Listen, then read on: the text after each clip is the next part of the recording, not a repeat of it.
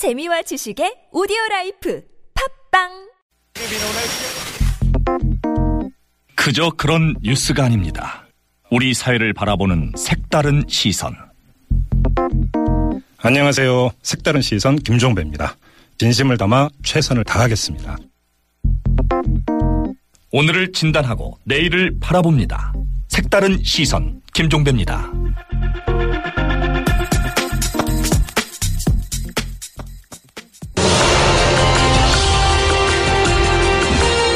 정두원의 직설 희망이라는 이름 앞에 강한 용기로 태어나리 희망을 네, 희망을 노래하는 정치인 정두환 전 의원 모셨습니다. 어서 오십시오. 네, 안녕하세요. 자, 한주 잘 보내셨죠? 네. 아주 스포티한 이런 패션으로 오셨습니다. 더워서요. 많이 덥죠? 네. 어떻게 아직, 아직 5월인데 어떻게 30도 올라가고 이러는지 모르겠어요. 걱정됩니다. 올여름 어떻게 날지 정말 까마득한데 에어컨도 없는데 집에. 오늘 이낙연 총리 후보자 임명 동의안이 가결이 됐습니다. 네. 찬성 164, 반대 20, 무효 둘.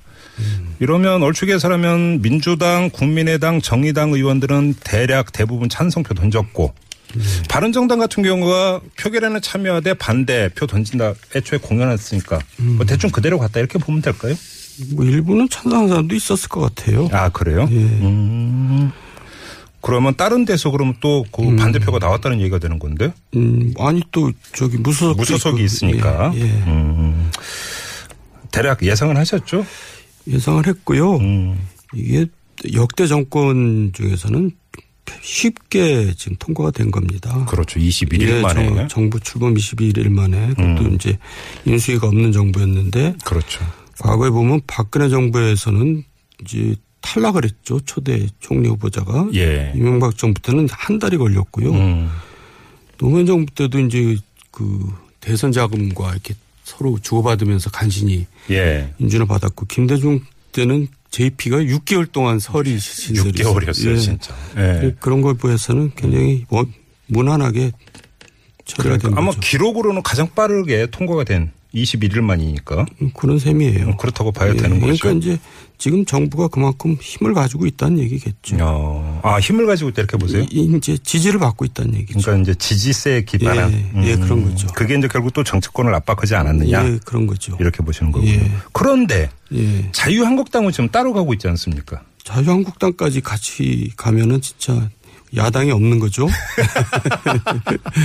자유한국당으로서는 불가피했던 것 같고요. 아 불가피다. 또 자기네가 반대함으로써 통과가 안 되면 굉장히 압박을 느꼈을 텐데 음. 반대를 해도 통과가 되니까 네. 이제 반대를 안 할 수가 없었겠죠. 자, 그럼 여기서부터 이제 속내 분석에 들어가야 되는 건데 네. 어차피 통과될 건 알고 있었고 그러면 자유한국당의 존재 이유라고 할까요? 선명성. 네. 야당으로서의 선명성이 되는 거지. 그걸 어필하기 위해서 일부러 표결 불참했다 이렇게 보시는 겁니까? 지금 그 자유한국당에다가 뭐 선명성이란 말을 붙이기는 참 안 어울리는 것 같은데요. 어쨌든 이제 존재감을 음. 보여주고 싶다 이제 이런 거고요. 음. 어쨌든 반대할 만 하죠. 대통령께서 해명까지 했잖아요. 위장전임 말씀하시는 예, 거죠? 그러니까 이제 네. 충분히 반대할 명분은 가지고 있었던 거죠. 음, 그러면 자유한국당의 그 이낙연 총리 후보자 표결에 대한 어떤 태도. 그럼 불가피했다. 아까 조금 전에 불가피라는 표현을 쓰셨습니다. 네. 불가피했다. 네. 그리고 또 그럴 수밖에 없었다. 이렇게 보시는 겁니까? 그러니까요. 음. 만약에 반대해서 처리가 안 되면은 예. 반대하기도 참 힘들었을 거예요.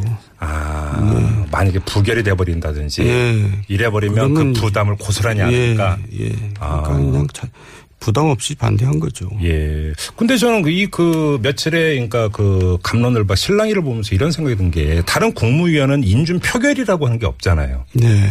그러니까 이제 근데 총리 같은 경우는 인준 표결이 있으니까 음. 정말로 이 사람은 부적격이다 하면 차라리 그냥 표결에 참석해서 네. 반대표 던지면 되는 거 아닙니까? 네. 그게 깨끗한 거 아닌가요? 글쎄요. 저도 이제 그 부분에 대해서는 깊이 생각 안 해봤는데. 예. 그러니까 뭐 어차피 자기네들이 반대해도 통과되니까 음. 더 강한 이제 반대 의사를 보여줬다고 저는 그냥 보여줍니다. 그래요. 네. 아무튼 뭐 자유한국당 의원하고 저희도 이제 그 바로 이 문제를 가지고 이제 인터뷰도 여러 차례 하고 했는데 네. 계속 자유한국당에서 주장을 해온 것은 아니 문재인 대통령이 대선 공약으로 제시했는데 네.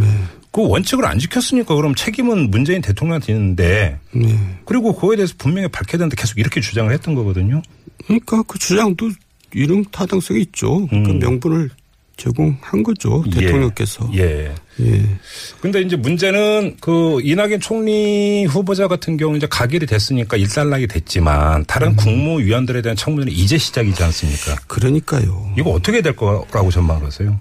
그래서 이제 사실 저는 희생이 불가피할 거라고 봅니다. 이번 하는 인선에서 한두 명 정도는 낙마. 네. 왜냐면요. 예. 이제 각자 잘못이 있어서 문제가 되지만 예.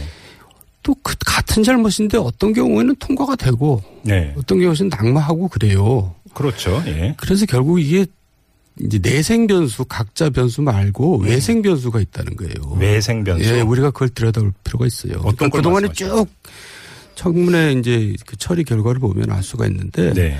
정말 똑같은 건데도 누구는 되고 누구는 안 되고 그러니까 이제 언제였냐가 문제다는 거죠. 그래서 음. 좀 전에 말씀드렸듯이 집권 초기 같은 경우는 네. 더군다나 여소야대 같은 경우는 이제 야당이 음. 뭔가 이제 본때를 보여주기 위해서 네. 존재감을 부각시키기 위해서 그렇게 강하게 밀어붙여서 이제 희생이 불가피한 경우가 있고 예. 또 총선이나 지방선거를 앞두고는 더 강하게 아, 밀어붙입니다. 아, 그러니까 예. 인사청문회가 열리는 시점을 말씀하시는 예, 거네요. 그렇죠. 그러니까 이제 일종의 상황이고 외생 변수라고 볼 수 있죠. 어. 그게 더 좌우해요. 이른바 운때입니까?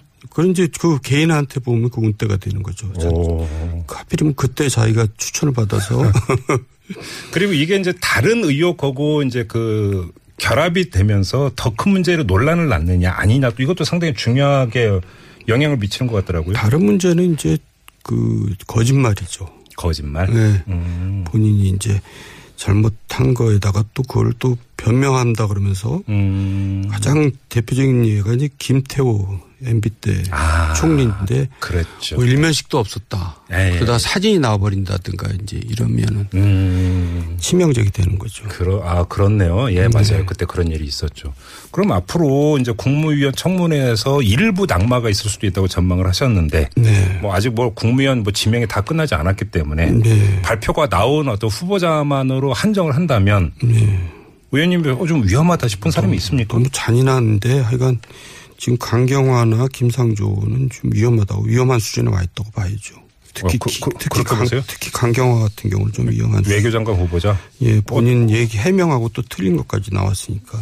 어떤 좀 예를 들어서 친척집이었는라고 예. 해명했는데 알고 봤더니 이와 요고 교장집이었다. 뭐 예, 예, 이런 거 말씀하시는 겁니까? 예, 그러니까 이제 해명을 두 번 한 셈인데 네. 그런 경우가 좀 위험하죠. 음. 근데 사실 국무위원들 같은 경우는 인준 표결이라고 하는 게 없기 때문에 네. 청문회 진행이 되고 청문 경과 보고서 채택해야 된다 말아야 된다고 여야가 또 싸우다가 만약에 무산되고 네. 그럼 일정 15일인가요 20일인가요 지나면 임명할 수 있게 돼 있지 않습니까? 근데 이제 이럴 때 또 여론이라는 게 또 이제 등장, 등장하죠. 그렇죠. 여론이라는 것도 언론을 통해서 등장하는데 예. 이제 그게 여론이 나빠지면은 음. 대통령도 이제 시작 단계니까 네. 마냥 이제 허니문 기간이 마냥 갈, 가지 않는구나 하고 싶으면은 음. 이제 조치를 취할 수밖에 없는 상황이 올 것 같아요. 그러니까 뭐 당시에는 예. 도저히 안 될 것 같습니다. 뭐 이런 신호를 보낸다는 예. 말씀이시죠. 그래서 이제 제가 저기 이제 지적을 하고 싶은 게 예.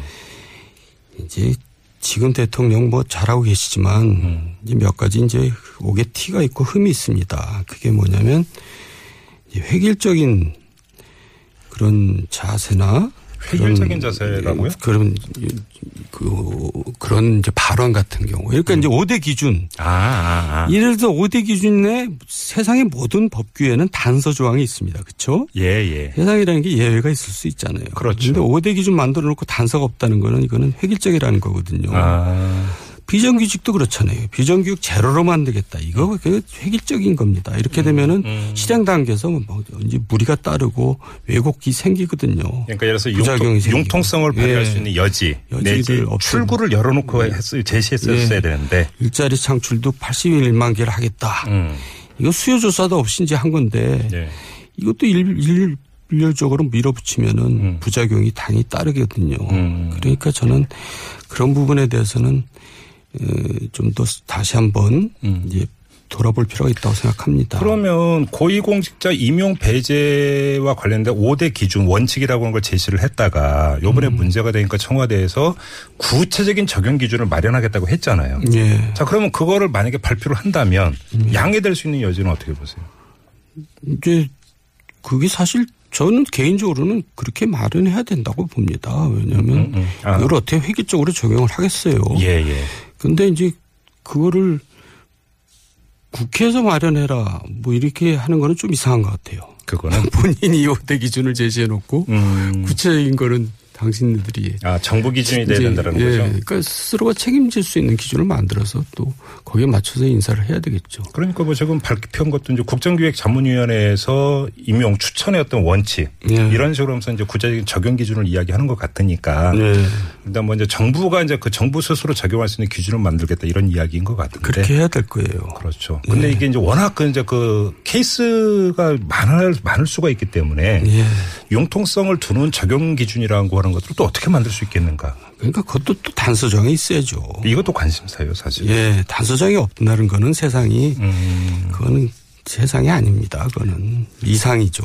그러니까 의- 그리고 의원님께서 보시기에 예. 이제 그 후- 공직 후보자를 둘러싼 뭐 도덕성에 일정한 결함이 있더라도 네. 그거보다 더 중요한 것은 그걸 가리려고 거짓말을 했다가 들통나는 경우 네. 이게 최고의 악성이다 이렇게 보시는 거네요. 예, 그거는 뭐 망고에 질린 것 같아요. 그러면? 외국 외국 경우든지 거짓말이 제일 음. 험악한 하자인데 음. 우리나라에도 그건 마찬가지인 것 같아요. 그래서 이건 누가 보더라도 좀 문제될 소지가 있다면 그러니까 깨끗하게 인정하고 네, 그러니까 그 낮은 자세로 양해를 구하고 예, 이런 게 그렇죠. 오히려 가장 좋은 전략이다 이런 말씀이시네요. 그렇죠. 알겠습니다. 뭐 이제 이후 인사청문회가 쭉 진행이 되니까 어떻게 네. 좀 될지 좀 봐야 될 것 같고요. 예, 아까 그 인준 표결에 이제 그 불참한 자유한국당 왜 그랬을까를 좀 여쭤봤는데 네, 내부 사정이 좀 많이 그 복잡한 것 같습니다. 대선 평가 토론회가 있었는데 뭐 상당히 격앙된 분위기였다라는 언론 보도도 있던데 예. 이게 지금 결국은 당권 싸움을 앞에 두고 하는 어떤 그 기선잡기 전초전 이렇게 봐야 되는 겁니까? 어떻게 읽어야 되는 겁니까? 뭐 구체적으로는 그렇게 보여지는데요. 네. 어쨌든 그 집안은 뭐 국민들 입장에서는 내놓은 집안 아닙니까? 이게 제 생각입니까? 도대체가 네. 저는 별로 뭐 이렇게 국민들이 관심도 없을 거라고 생각하는데. 그러면 제, 그- 저, 저 집안은 원래 저런 집안이지 이제 다 이렇게 내놓은 거 아닙니까? 그러면 국민들도 관심 없고 예. 자유한국당 그 구성원들도 국민을 별로 안중에 두지 않고 있다 이런 예, 말씀이십니까? 그렇죠. 국민 보는 눈은 무서워하지 않는다. 예, 지금 뭐 지금 벌써 언제부터입니까? 예. 그러니까 이제 총선 때부터 시작한 건데 음. 총선 때 그 엽기적인 공천부터 시작해서 네. 박근혜 대통령 탄핵 구속까지 이제 이어지면서 온거 그렇죠. 아니에요? 그렇죠. 근데 결코 과거 청산을 해본 적이 없어요, 저 당은. 음. 그래가지고 뭘 기대를 하겠어요, 국민들이? 네. 그러니까 이제 국민 대다수 정서에 어긋나는 음. 이제 그런 행태만 보여주고 있는 거죠. 그렇게. 아. 예. 그러면 그 자유한국당의 정치적 입지 내지 지지 기반은 갈수록 더 좁아질 거라고 보시는 거예요? 이런 이런 식으로 나온다면? 그러니까 이제 그 거기서 나오는 언사들을 보세요. 그러니까 보수당이라고 할 수가 없잖아요. 그러니까 보수층이 지지를 할 수가 없죠. 음. 보수당은 예. 자유민주주의를 옹호하는 그렇죠. 그렇죠. 이제 당이 보수당이잖아요. 음, 음. 근데 독재를 옹호하는 겁니다. 군주를 옹호하고. 그게 어떻게 보수당이에요? 그러니까 보수층이 거기다가 지지를 할 수가 없는 거예요. 음. 그러니까 뭐 어떤 의원은 그러잖아요. 우리가 박 대통령을 막아주지 못한 잘못이었다. 탄핵만 안 났으면 지금 이 모양 이 꼴이 안 났다. 음. 이게 독재를 옹호하는 거잖아요. 군주를 옹호하는 거고. 예. 그, 그 국회의원 입에서 이런 발언이 나오는 정당이 그게 네. 보수 정당이라 할 수가 없고 네. 그 당은 이제 극우 정당이나 음. 수구 우파 정당으로서 이제 자꾸 축소가 되는 거죠. 상황 파악을 예. 아직도 못 하고 있다. 뭐 그런 또 국민 지지자들이 있긴 있거든요. 그러니까 예. 그 지지자들의 정당으로 이제 이제 축소 되겠죠. 근데 일각에서는 지난 대선에서 홍준표 후보가 24% 득표하지 않았느냐. 예. 이런 이걸 또 강조하고 있지 않습니까? 그러니까 이제 그런 극우 세력의 지지 기반에다가 예. 도저히 이제 저 지금 대통령 쪽을 찍을 수 없는 사람들이 할 수 없이 찍어서 24%가 나온 거지. 예. 그 홍준표 후보가 그렇게 지지를 받았다고 생각하지는 않거든요. 아, 그게 홍준표 후보에 대한 지지는 아니다. 예, 그리고 그러니까 자유 한국당에 대한 지지도 아니고. 이쪽에 대한 반대가 이제 그 표로부터 이제 상, 상당 부분 저는 반 이상이라고 보는데 음. 그렇게 보면 이 정당은 국민 지지가 뭐 일단 지지 저, 저 한 자리 숫자밖에 안 나오잖아요. 음. 그게 이제 결국 아. 그, 그 층만을 대변하고 있다는 거죠. 그러면 사실 보수 정치권은 재탄생해야 되고 재구축이 돼야 되는 건데 의원님께서는 이 자리에서 일관되게 바른 정당도 좀 문제가 되고 계속 지적을 해오셨단 말이에요. 바른 정당은 그나마 이제 개개인을 따져보면은 음. 괜찮은데 이제 전체가 네. 특히 얼굴이 음. 그런 얼굴이 안 보이기 때문에 음. 국민들이 시선을 못 끄는 거죠. 그래서 그렇죠. 음. 이- 이번에 이제 그 새로운 뭐 전당대를 한다는데 예. 저한테까지도 연락이 오더라고요. 음. 얼굴을 좀 추천해 달라 외부에서. 그러니까 사실 또 정당은 또 얼굴이 굉장히 중요한 것 같아요. 그렇죠. 그렇죠. 예, 이- 그게 전체 이미지를 또 보여주니까. 그러면 그거에 따라서 만약에 그러니까, 그러니까 그 새로운 보수를 상징할 수 있는 인물이 만약에 당의 간판으로 만약에 영입이 됐다 예를 들어서 네. 그러면 바른 정당의 여지는 넓어진다고 그럼 전망을 하세요? 그거 되게 중요하죠. 근데 이제 문제는 누가 또 가냐 이거죠. 그러니까 이제 진퇴양난이. 아, 역시 의원님 말씀 짧고 굵으시단 말이에요. 네. 그러면 짧고 굵게 마지막으로 네. 홍준표 전 지사가 이번 주 일요일에 귀국한다는 거 아닙니까? 네. 그래서 당권 싸움 들어가고 이른바 홍대 홍 구도라고 하던데 네. 홍준표 대 홍문종 네. 이건 어떻게 어떻게 지금 그 관전하고 계십니까? 별로 뭐 관심도 없는데요. 저는 개인적으로는 홍준표도 어차피 친박을 기반으로 대선을 치렀잖아요. 네. 그러니까 누가 잡든 저는 뭐 미래가 별로 없다고 보는데 음, 그러니까 도찐 개찐이죠. 음. 누가 되든. 도찐 개찐 예. 또 한마디로 정리하시네 역시. 예. 알겠습니다. 짧고 굵은 직설이었습니다. 정두원 전 의원과 함께했습니다. 고맙습니다. 의원. 네, 감사합니다. 네. 뉴스를 보는 새로운 방법. 색다른 시선 김종배입니다를 듣고 계십니다.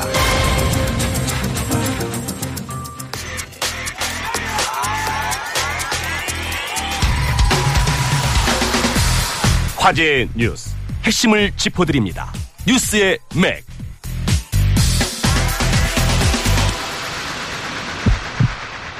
네, 시사평론가 백병규 씨와 함께합니다. 어서 오십시오. 안녕하십니까. 자, 오늘 진맥할 이슈는 어떤 건가요?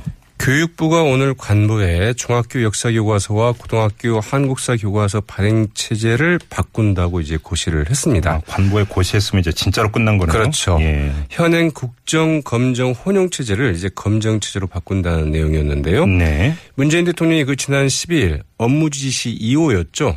네, 5.18 개년식 때 님을 위한 그 행진곡을 그 재창하도록 하라. 네. 그리고 또 이 국정 역사 교과서 폐지를 이제 지시한 데 따른 그런 조치라고 이제 보여지는데요. 음. 예, 예. 이에 따라서 그 국정 역사 교과서, 이 한국사 국정 교과서 2015년 10월 12일 이 교육부가 그 국정 한국사 교과서 발행 계획을 공식 발표한 지 598일 만에 다시 이제 없던 일이 됐죠. 네. 한마디로 그 역사 속으로 사라지게 됐는데요. 네. 역사 속으로 사라지게 된 역사 교과서 국정화 그것이 남긴 것들 좀 살펴보도록 그렇죠. 하겠습니다. 남긴 것들 한번 반드시 그러니까 복귀를 해야 되는데요. 어떤 점부터 짚어볼까요?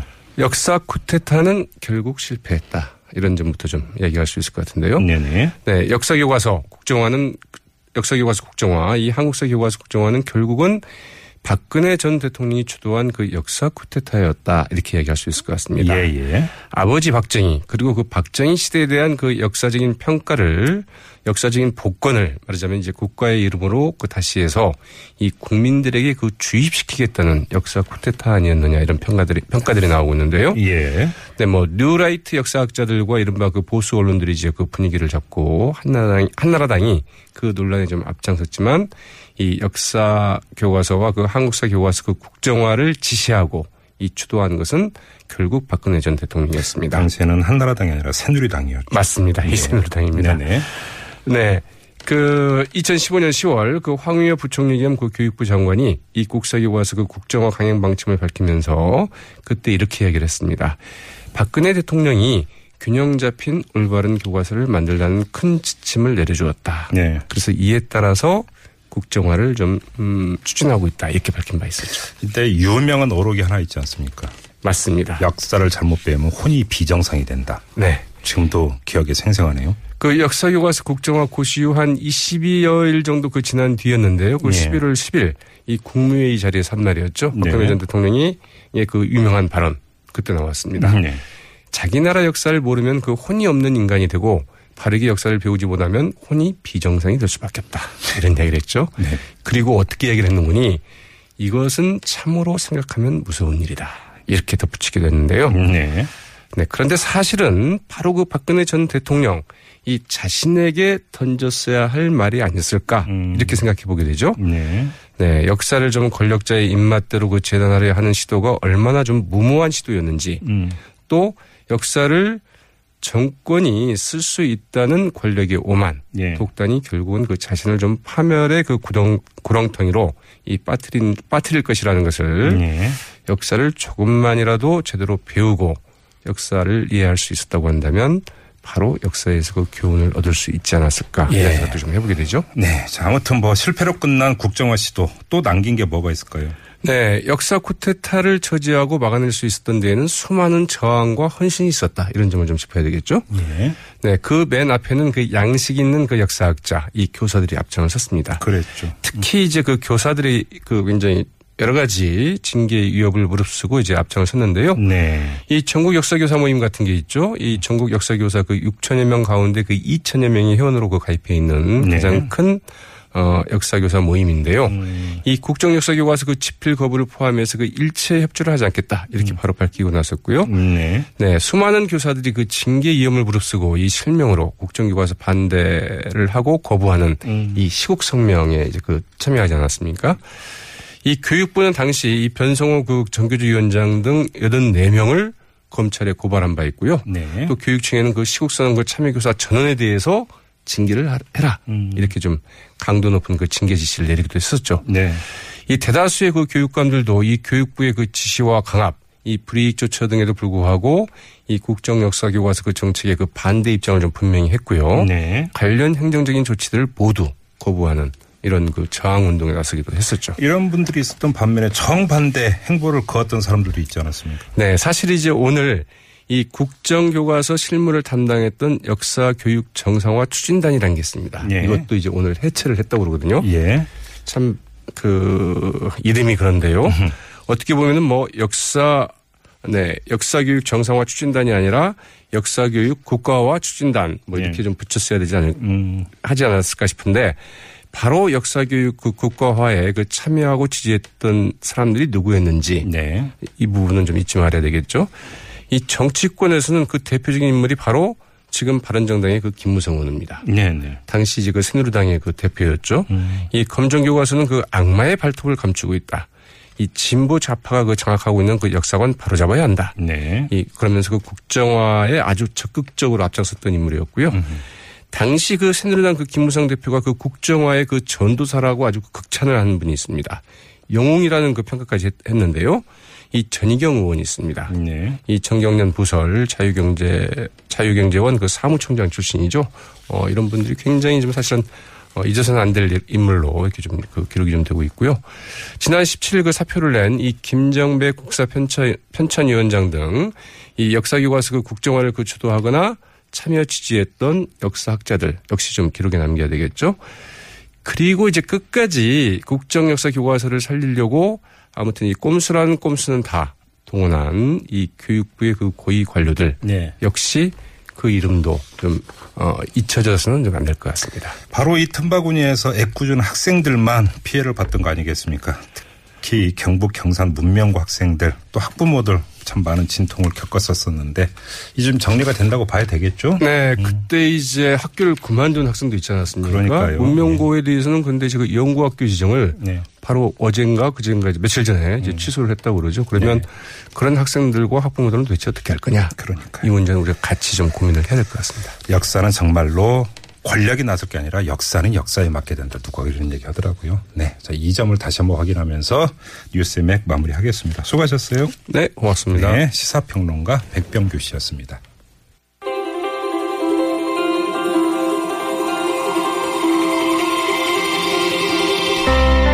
우리 사회를 바라보는 새로운 눈. 색다른 시선 김종배입니다를 듣고 계십니다.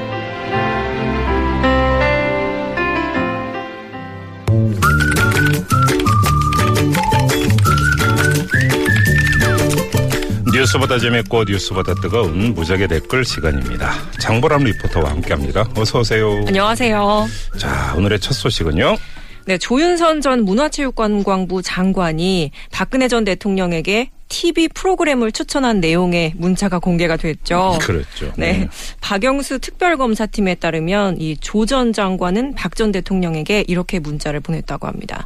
대통령님 시간 있을 때 혼술남녀 또 질투의 화신이라는 드라마나 예능 삼시세끼의 세 번째 시즌 한번 보시죠라고 보냈고요. 네. 특히 혼술남녀는 요즘 혼자 술 마시는 젊은이들 분위기 또 취직이 안 돼서 공무원 시험 준비하는 학원가 분위기를 재밌게 그린 드라마라고 덧붙이기도 했답니다. 아, 설명까지 해줬던 거예요. 네, 아주 네. 친절하지요. 하루 종일 이게 뭐 참 여러 가지 이야기가 되고 있던데 댓글 어떻게 달렸어요? 예, 뭐 이제 놀랍지도 않다 이런 반응이 많았습니다. 이런 뉴스가 너무 많았잖아요. 네. 음. 아, 한 나라의 대통령과 장관의 대화 수준이라니요 음. 하고 달아주셨고요. 네. 아니 공시생이 나오는 드라마 보면서 재밌다니요. 슬퍼해야 되는 것 아닌가요? 하고 꼬집어 주셨어요. 음, 네. 또 길라임을 예명으로 쓸 정도인데 새삼스럽게 뭘 그러시나요? 라고 그렇게 이야기해 주셨고요. 시크릿 가든이었던가요? 네, 시크릿 가든에서 어. 하지원 씨가 현빈 씨 팬입니까? 장보람 리포터도 여성들께 현빈 씨를 아유, 좋아하는데 안 좋아하는 여성이 있겠습니까? 빨리 넘어가세요. 예. 아, 또 다음 댓글은요. 음. 문화체육 장관 자리가 대통령에게 드라마 골라주는 자리였던가요? 또 저 혼술 남녀라는 드라마 뒤에 열악한 근무 환경 중노동의 청년 PD가 자살했습니다. 네, 네. 국정은 나 몰라라 하고 관저에서 TV 보고 시술 받고 참 경악스럽네요. 해주셨어요. 음, 넘어갑시다. 예, 다음 소식으로? 가죠. 네네. 네. 어, 치킨 좋아하시나요? 아, 치킨 좋아하죠. 저도 참 좋아하는데요. 네. 국내 빅3 치킨 프랜차이즈 업체 중 두 곳이 치킨 가격 인상을 결정했다고 합니다. 한다 한다 이제 말은 많았는데 결국은 했군요. 네. 네. 치킨 가격 2만 원 시대가 본격화된 건데요. 네. 이 식품업계에서는 보통 대형 업체가 가격을 올려버리면 나머지 다른 업체- 업체들도 도미노처럼 뒤따라서 가격을 올리는 경우가 많죠. 네네. 뭐 가격 인상은 가맹점주들의 요구에 따른 것이다 이런 해명이 나오긴 했는데 프랜차이즈 업체에서 예. 예. 근데 이 치킨 업체들은 지난해 최대 실적을 기록했다고 해요. 음. 그런데도 이 본사의 이익을 위해서 소비자들의 부담을 키우고 있다는 지적이 커지고 있습니다. 뭐 댓글은 대충 어, 네, 예상이 됩니다. 네네. 네. 어 먼저 나름 대안을 제시해 주신 분들이 계세요. 음. 안 먹으면 내립니다. 네. 시장 통닭 맛있어요. 시장 통닭 사 먹읍시다. 옛날 통닭. 그렇죠. 그- 말 그대로 통닭. 네, 그렇죠. 이게 통닭이지. 그렇습니다. 예. 또 그냥 닭 튀기는 기계를 사서 튀겨 먹으렵니다. 해주셨어요. 네. 그리고요. 또, 아, 이 2만 원이라는 가격 자체가 부담이 된다는 반응이 음, 음, 많았는데요. 어, 치킨 사 먹으려면 최소 3시간 일해야 하는 거네요. 해주셨어요. 아, 시급으로 따지면 그렇죠. 네, 예, 최저임금이 지금 시간당 6,470원이니까 오. 정말 이 정도가 되죠. 그렇네요. 네. 음, 또 누가 치킨을 서민 음식, 국민 간식이라고 했던가요? 음. 2만 원 넘는 국민 간식이 어디 있습니까? 해주셨고요. 예. 또 프랜차이즈 업체 본사를 비판하는 댓글도 많이 있었는데요. 가맹점의 요구를 하고요. 수익을 그 본사에서 좀 덜 가져가면 안 올려도 되는 거 아닙니까? 라고 네. 꼬집어 주셨어요. 예. 이런 주장까지 나오고 있군요. 알겠습니다. 그만큼 뭐 반발이 심하다는 이야기 아니겠어요? 네, 그렇죠. 자, 무적의 댓글 오늘 여기까지 진행하죠. 수고하셨어요. 감사합니다. 네, 장보람 리포터였습니다.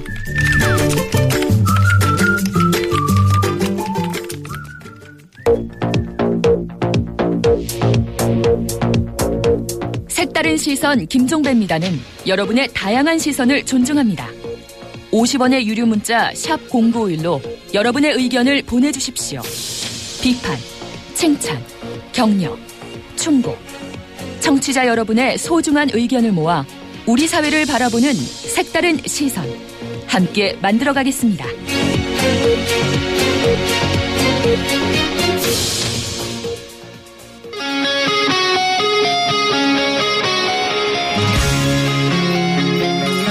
한 주의 중간에서 듣습니다. 수요일은 노래 한 곡, 임 기자의 선곡 노트.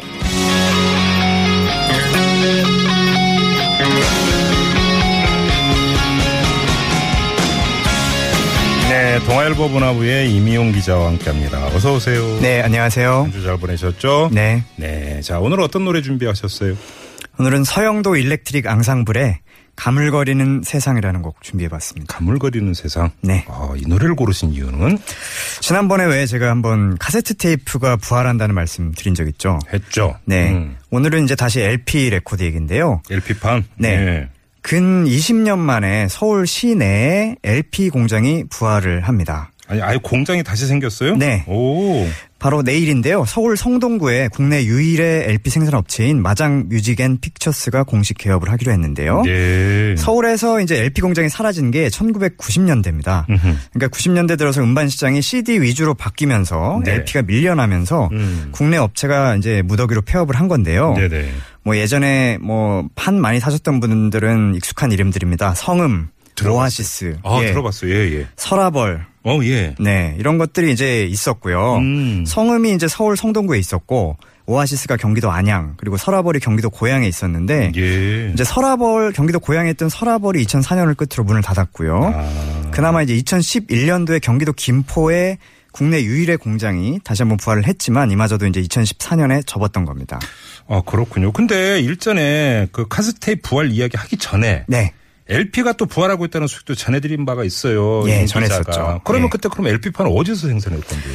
이제 아까 말씀드렸듯이 김포에 유일하게 공장이 있었는데 네. 2014년에 이제 그만 만들면서 근 3년 동안 사실 음악 매니아들 사이에서 LP 수요가 굉장히 많았고요. 네. 그리고 가수들 중에서도 신작을 LP로 낸 경우가 많았습니다. 음. 하지만 국내 공장이 없었기 때문에 네. 어, 한 3년 동안은 국내 음반사들이 LP를 미국, 독일, 체코, 일본 이런 해외 공장에 의뢰해서 제작을 해왔던 건데요. 바다 건너가서 제작해 온 거예요? 그렇죠. 특히 예. 이제 독일하고 체코 업체에서 많이 제작을 했습니다. 근데 음. 물리적인 거리가 워낙에 떨어져 있다 보니까 의뢰하고 또 운송하고 이런데 시간과 돈이 굉장히 많이 들었어요. 파는 것보다 만드는 가격이 더 비쌌을 수도 있겠는데. 굉장히 많이 들었죠. 시간과 그러니까. 돈이요. 예. 근데 이제 이번에 서울 시내에 심지어 이제 LP 공장이 어, 다시 만들어지면서 음.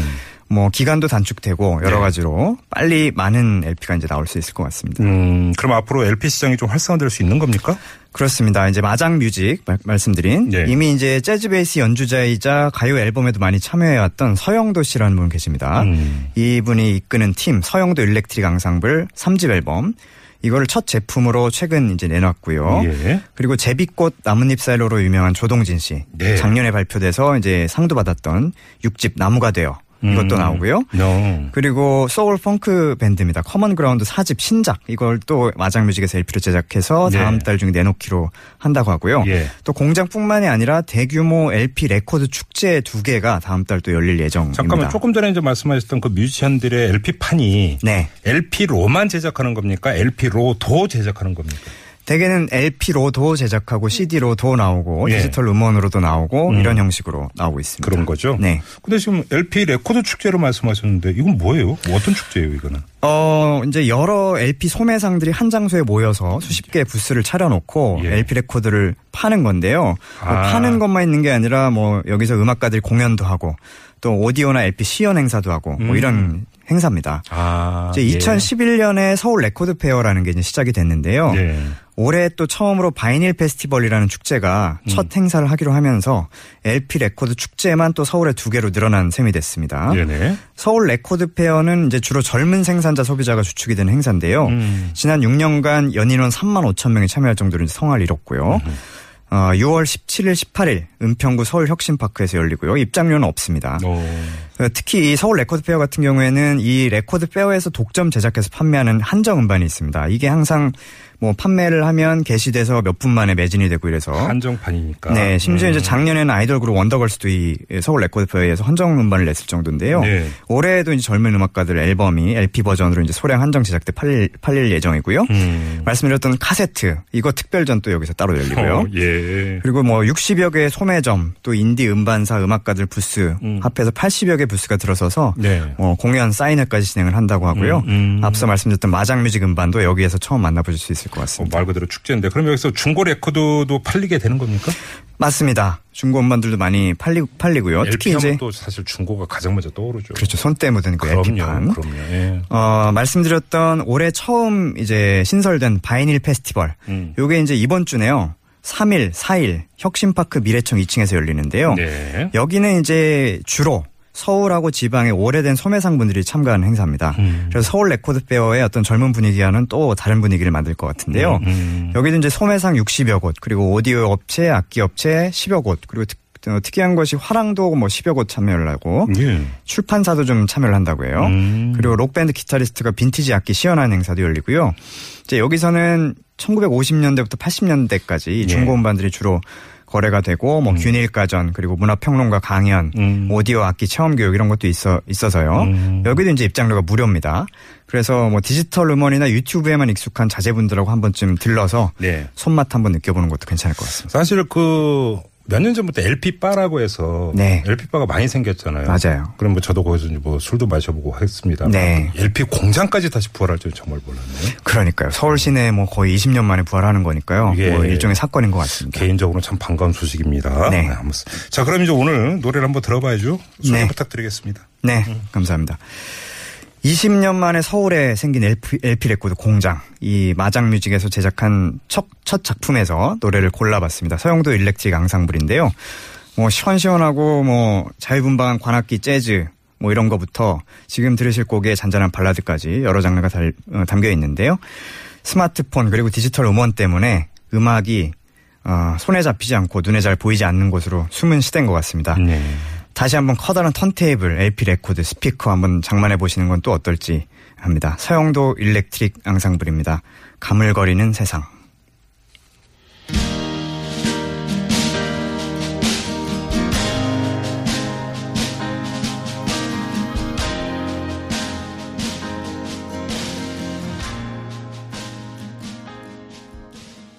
네. 좀 아쉽네요. 조금만 더 들었으면. 네, 네. 가물거리는 기억 속에서 옛날 생각하고 있었는데. 저 대학교 다닐 때 저 학교 앞에 지하에 다방이 있었고 다방 안에 뮤직 박스가 있었는데 쪽지에다가 음악 신청하면 그 형이 LP판 꺼내서 노래 틀어주고 그랬었는데 옛날 생각하고 있었습니다. 네.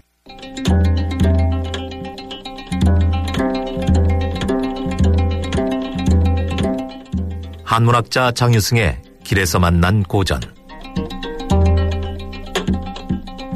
공자가 말했습니다. 말하는 것을 부끄러워하지 않는 사람은 실천하기 어렵다. 논어 헌문편에 나오는 말입니다. 보통은 당당하게 호언장담하는 사람이 믿음직하고 자신 없고 부끄러워하는 사람은 믿음이 가지 않습니다. 하지만 공자는 반대라고 하였습니다. 큰 소리 치는 사람의 말은 믿을 수 없고 부끄럼 타는 사람의 말은 믿을 수 있다는 것입니다. 어째서 그럴까요? 주자는 이렇게 풀이했습니다. 큰 소리를 치면서 부끄러워하지 않는 사람은 반드시 실천하려는 뜻이 없다. 큰 소리를 치는 사람은 부끄러워하지 않는다. 한자로 대언불참입니다. 큰데 말씀언 아니불 부끄러울 참입니다. 큰 소리 치는 사람은 자기가 과연 그 말을 실천할 수 있을지 생각하지 않습니다. 실천할 생각이 있다면 말을 함부로 할 수 없습니다. 자기가 한 말을 반드시 실천하는 사람은 말을 꺼내기 전에 그 말을 실천할 수 있을지 깊이 생각해 봅니다. 실천할 수 있다는 판단이 들더라도 함부로 말하지는 않습니다. 상황이 어떻게 달라질지 모르기 때문입니다. 그래서 반드시 실천하는 사람이 하는 말은 왠지 자신 없고 부끄러워하는 느낌이 듭니다. 실천하는 사람은 말을 조심스럽게 하고 실천하지 않는 사람은 말을 함부로 합니다. 지키지 못할 약속을 하고서도 부끄러워하지 않습니다. 애당초 지킬 생각이 없었기 때문입니다. 1년 안에 공약을 이행하지 못하면 세비를 반납하겠다는 의원들이 결국 약속을 어겼습니다. 법안을 발의했으니 약속을 지켰다고 주장하지만 납득하기 어렵습니다. 애당초 약속을 지킬 것이라고 믿지는 않았지만 이렇게 떳떳하게 나올 줄은 몰랐습니다. 큰 소리 치는 사람은 부끄러워하지 않는다더니 과연 그렇습니다.